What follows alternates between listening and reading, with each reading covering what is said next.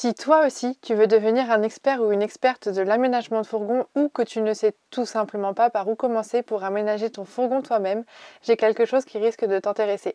Tu peux tout d'abord visiter notre blog dont le lien est en description du podcast pour récupérer plein d'infos utiles et gratuites pour aménager ton van. Et si tu veux aller beaucoup plus loin dans ton idée de construire ton propre van, notre e-book de 800 pages, le Manuel du Fourgon Aménagé, est le support qu'il te faut. Tu trouveras dans cet e-book des schémas, des tutos, des plans, des conseils bricolage. Bref, c'est une vraie bible de l'aménagement. Et si après avoir lu l'e-book, tu veux du contenu encore plus concret, tu peux te pencher sur notre académie en ligne, le Van Camp. Tu y trouveras des tutos vidéo pour aménager ton van étape par étape et tu pourras y être accompagné et conseillé individuellement sur ton projet par des experts. Tous les liens sont en description du podcast. En attendant, on te souhaite un très bon moment avec l'épisode qui suit. Salut à tous et bienvenue dans le premier podcast consacré 100% à la vie en van. Moi, c'est Lucile et je suis là pour vous parler de ce sujet sans tabou, sans rien vous cacher et je vous dis tout.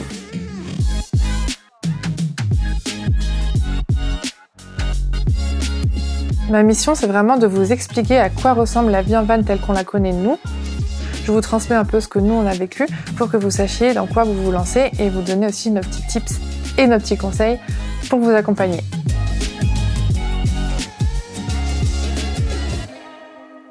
Alors le titre de ce podcast, il est un peu trompeur parce que l'exercice d'écrire une journée en van, c'est juste impossible parce que toutes nos journées sont différentes. Il y a des journées où il n'y aura pas d'eau, pas de gaz et du coup on va devoir passer la moitié de notre journée à s'occuper de ça. Il y a des journées où tout sera ok et on passera une journée totalement normale. Il y a des journées où on est sédentaire, des journées où on est en road trip, ça dépend vraiment. Mais c'est vrai que pour essayer d'être un peu généraliste, souvent, on aime bien s'occuper des services s'il faut, par exemple remplir l'eau, remplir le gaz, vider les toilettes le soir. Et comme ça, le matin, on se réveille et directement, on peut se mettre à travailler ou faire une rando. Souvent, en fait, quand on est sédentaire, on travaille toute la journée. Et quand on est en road trip, on aime bien faire rando le matin, travail l'après-midi et ressortie, on va dire, le soir après le travail pour décrocher. C'est vrai qu'on fait dans ce sens-là parce qu'on aime beaucoup travailler sur ce qu'on fait et on aime bien garder ça pour après la rando parce que souvent, bon, je peux parler pour moi, pas pour PF, pour moi la rando, si jamais j'y vais pas tout de suite et que je travaille le matin, je vais pas réussir à m'arrêter de travailler et du coup je vais complètement être démotivée pour la rando ou pour la sortie, donc je préfère, ou pour la visite, donc je préfère me débarrasser de la sortie entre guillemets dès le matin. Même si j'adore ça, c'est une façon de parler, travailler sur ce que j'adore l'après-midi et refaire une toute petite sortie, une petite marche ou un peu de sport le soir pour décrocher. Comme ça, au moins, je sais que je me mets pas à avoir la flemme de faire la grosse sortie ou la grosse visite après être restée 5 heures devant mon ordinateur au chaud ou au frais. Donc ça, c'est vraiment souvent le rythme qu'on aime bien adopter en voyage. Après, c'est très difficile de parler d'un rythme référence parce que quand on est en road trip, il faut s'adapter aux ressources parce qu'on ne sait pas quand est-ce qu'on va trouver de l'eau, on ne sait pas si le gaz tombe en panne ou est-ce qu'il y aura un distributeur de gaz. En plus, si le distributeur de gaz il est dans une zone commerciale où il y a des barrières et on ne peut pas passer, ça prend 2 fois plus de temps. Pour les toilettes, quand on est en voyage, elles sont dans un sac plastique parce qu'on n'aime pas trop perdre du temps à rechercher des composts, pour être honnête. Donc souvent, il faut trouver des poubelles. Les ressources nous font des petites blagues, on est parfois obligé de s'adapter à ça et ça peut potentiellement parfois prendre longtemps. En général, quand on voit qu'on est parti pour une journée comme ça, quand on est en road trip long terme, on en profite pour faire la lessive le même jour. En fait, on essaye de trouver un centre commercial où il y a tout en même temps. Du coup, on fait la lessive le même jour, les courses le même jour. On l'appelle un peu la journée de merde. Donc souvent, quand on fait notre journée de merde, peu importe quel jour de la semaine, dans nos têtes très carrées, on aime bien que ce soit le lundi, mais au moins comme ça, on n'a plus du tout à s'occuper de rien parce qu'on a 200 litres d'eau, donc on tient très longtemps. Et le gaz, été, on tient 6 mois et l'hiver, on tient 3 semaines. Donc du coup, c'est vraiment, on est tranquille. L'électricité, on a une grosse installation, du coup, on n'a pas trop à s'en occuper, qu'il y ait peu de soleil ou qu'on roule, de toute manière, ça recharge.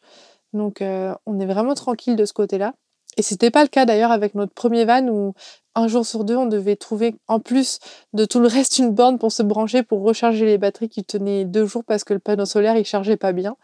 Donc c'est vrai que l'installation qu'on a dans le van doit aussi être adapté pour cette raison-là, parce que si on travaille et que la plupart des journées sont occupées à travailler, justement, c'est vrai que ça peut être sympa de ne pas avoir à s'occuper de tout à la fois, tous les 2 jours, quoi.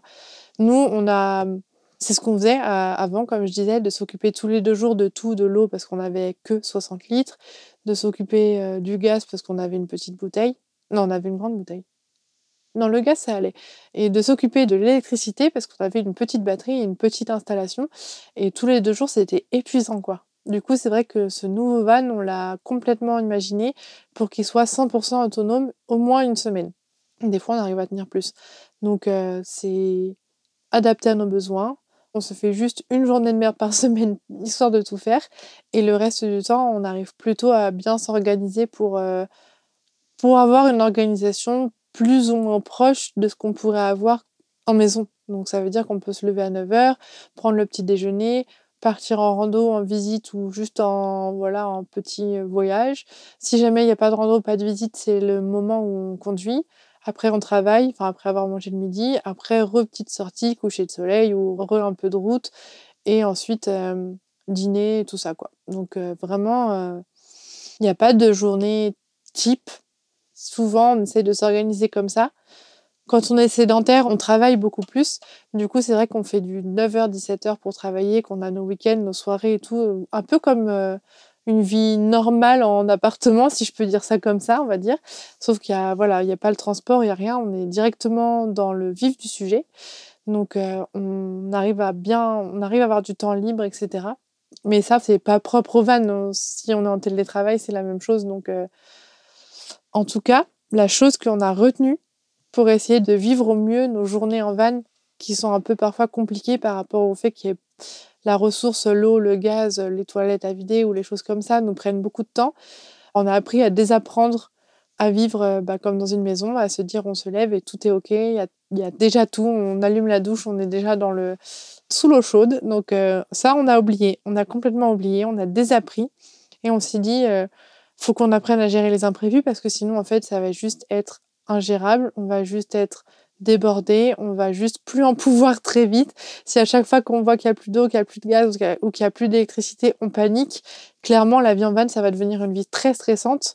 Ça a pris du temps, mais on a appris à vivre autrement, à se dire il n'y a plus d'eau, ok, c'est pas grave, on va rouler, comme ça demain on roule pas et on retravaillera une matinée de plus et tant pis, aujourd'hui j'avais rien d'urgent à faire donc c'est pas grave.